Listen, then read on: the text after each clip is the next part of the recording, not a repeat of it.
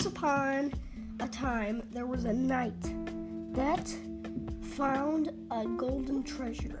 This is how he found it. One day, the knight was strolling around town, and when he came upon a ghost, he asked the ghost, Who are you?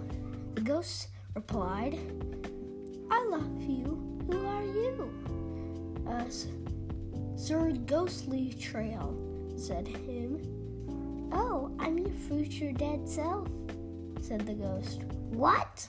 said the knight. Okay, I'll believe you, said the knight.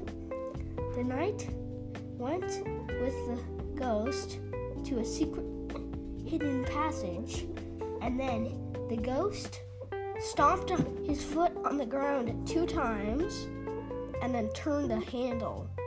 It, oh, a door opened somewhere and they fell down. Once they landed, they were on their feet and they went down into a secret lab. There's a golden treasure.